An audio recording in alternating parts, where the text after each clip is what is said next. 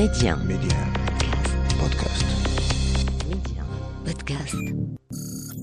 كان فان تشوان أن صحفيا فيتناميا تلقى تدريبا وتكوينا في الولايات المتحدة الأمريكية ثم عاد إلى فيتنام مراسلا لوسائل إعلام أمريكية على مدى سنوات طويلة لم يتفطن أحد إلى أن ذلك الرجل الذي يبدو وديعا إنما هو جاسوس خطير جواسيس عيون وآذان رجال ونساء. يتحسسون نبض المجتمعات يريدون الإحاطة بمكامن القوة والضعف لدى العدو كما الصديق. ممثلون بارعون منهم من اختار سبيل الجاسوسية ومنهم من استقطبتهم قوى المعادية. وجوه من الظل حكايات جواسيس يكتبها ويقدمها عبد الصادق بن عيسى على ميدي 1. الرجل الذي خدع أمريكا. في مايو من العام 54 تسعمائة وألف انهزمت القوات الفرنسية في معركة ديان بيان فو مع قوات الفيتمين القوات الفيتنامية بقيادة الجنرال الشهير فو نغوين جياب.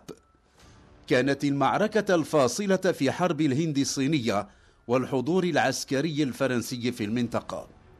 تلت تلك الهزيمة اتفاقيات جنيف التي وقعت في يوليوز من العام 54 في تلك الاتفاقيات اعترفت فرنسا باستقلال أقطار الهند الصينية وقبلت بتقسيم فيتنام إلى بلدين فيتنام شمالي شيوعي يقوده هوشيمين وفيتنام جنوبي تدعمه الولايات المتحدة الأمريكية.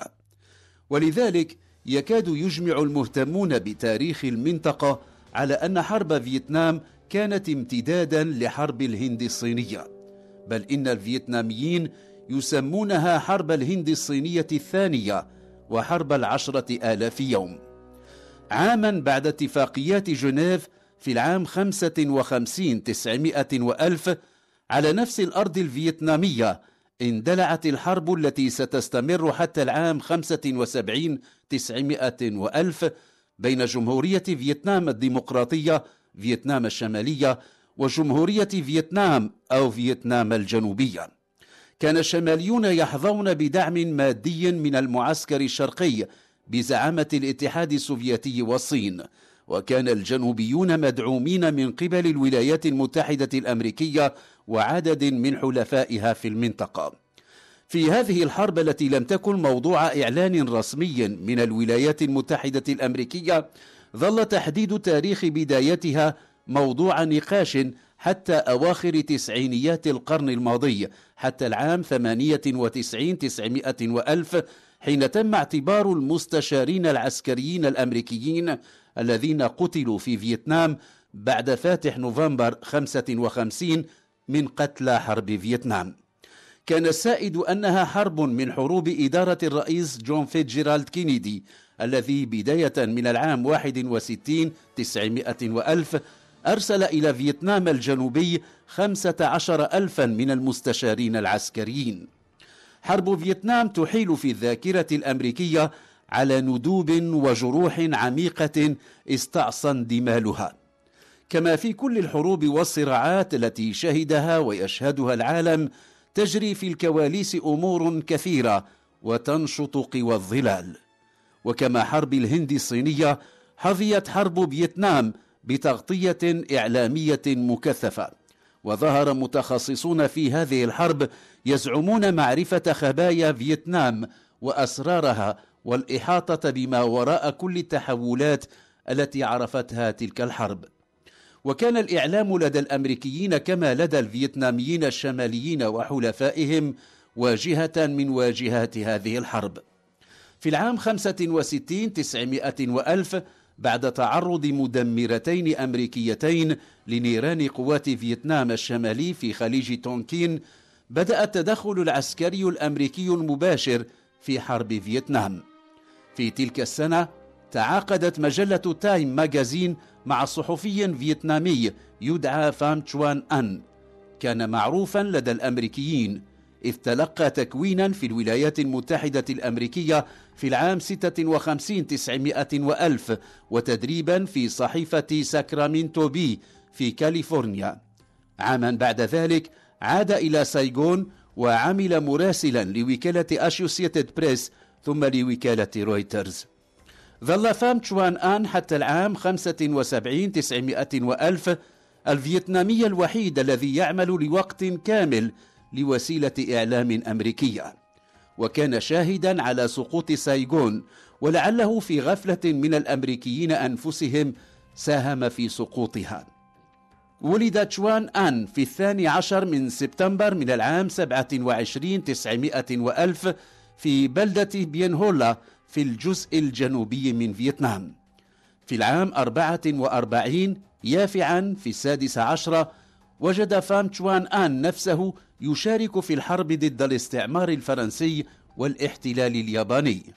كان وقتها يكلف من قبل الفيتمين جيش المقاومة الفيتنامية بنقل المراسلات وكذلك بدأ مشواره مع العمل السري. الذين عرفوا فام تشوان أن عن قرب يذكرون رجلا بشوشا وهادئا وخدوما. كان أيضا صاحب نكتة يعيش في انسجام تام مع من هم في محيطه من الفيتناميين والأمريكيين ومن سواهم. وكذلك كسب ثقة الجميع وكانت تفتح له كل الأبواب بما فيها أبواب السفارة الأمريكية في سايغون.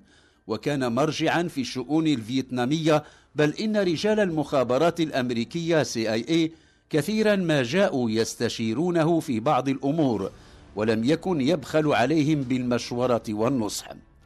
كان من خلال العلاقات التي أقامها مع العسكريين الأمريكيين من المستويات الرفيعة ومع من يتقلدون المسؤولية في القطاعات الحيوية الأخرى كان يتمكن من الحصول على المعلومات التي تمكنه من الاطلاع على مجريات الأمور عسكريا وسياسيا.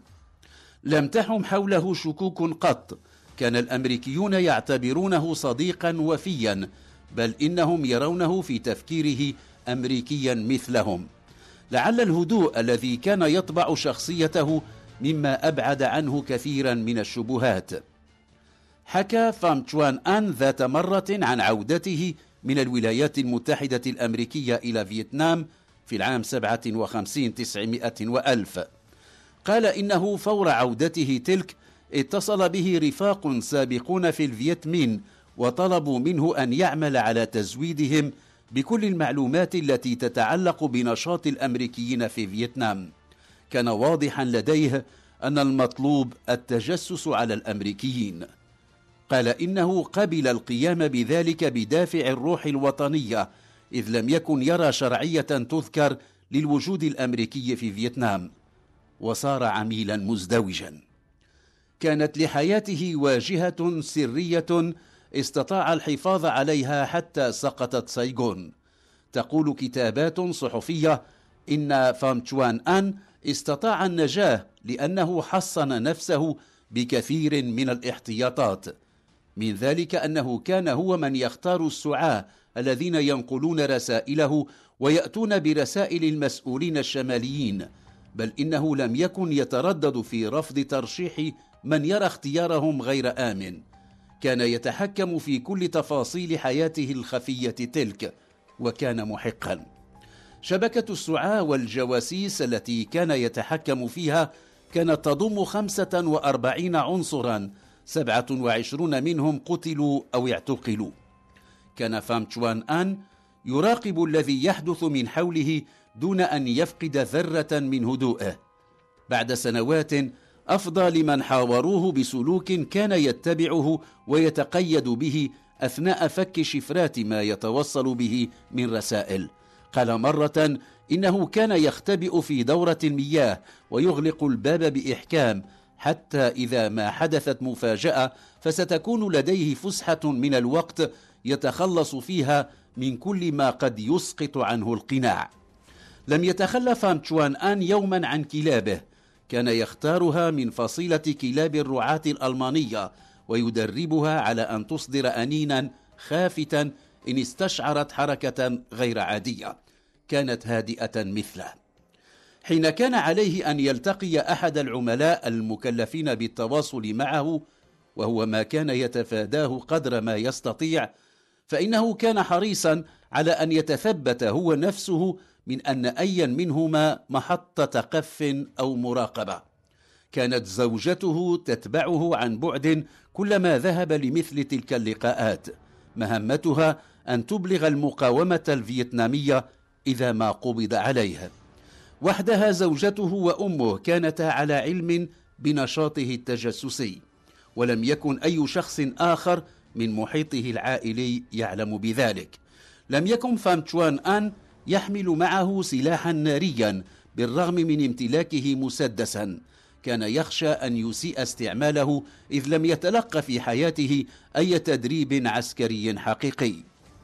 لم يكشف الأمريكيون ولا حلفاؤهم من الفيتناميين الجنوبيين يوما هذا الوجه الآخر لفام تشوان أن. ذلك الذي تخفيه ملامحه الهادئة حتى أثناء المواقف الأكثر إثارة واستفزازا. كان دائم الابتسامة وهو ينصت إلى من يحاوره مستعدا للردود المقنعة الوافية. ومع انشغالاته الكثيرة لم يكن يتردد في الذهاب إلى المقهى حيث كان يلتقي زملاءه الصحفيين ومعارفه من المثقفين والسياسيين والعسكريين أيضا.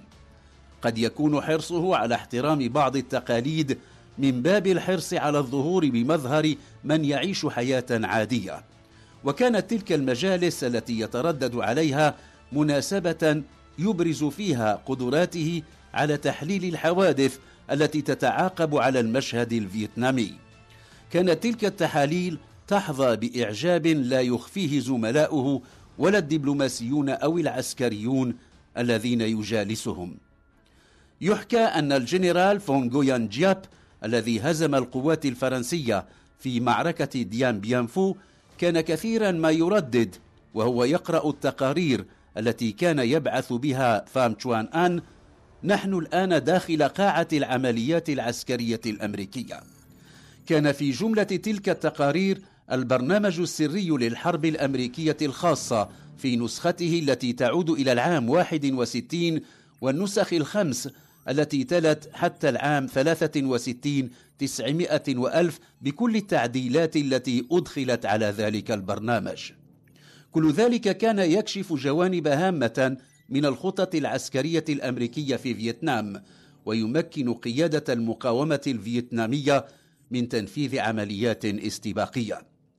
كانت الاستراتيجية التي اتبعتها الولايات المتحدة الأمريكية ذات آثار مدمرة ليس فقط في فيتنام الشمالي ولكن أيضا على لاوس.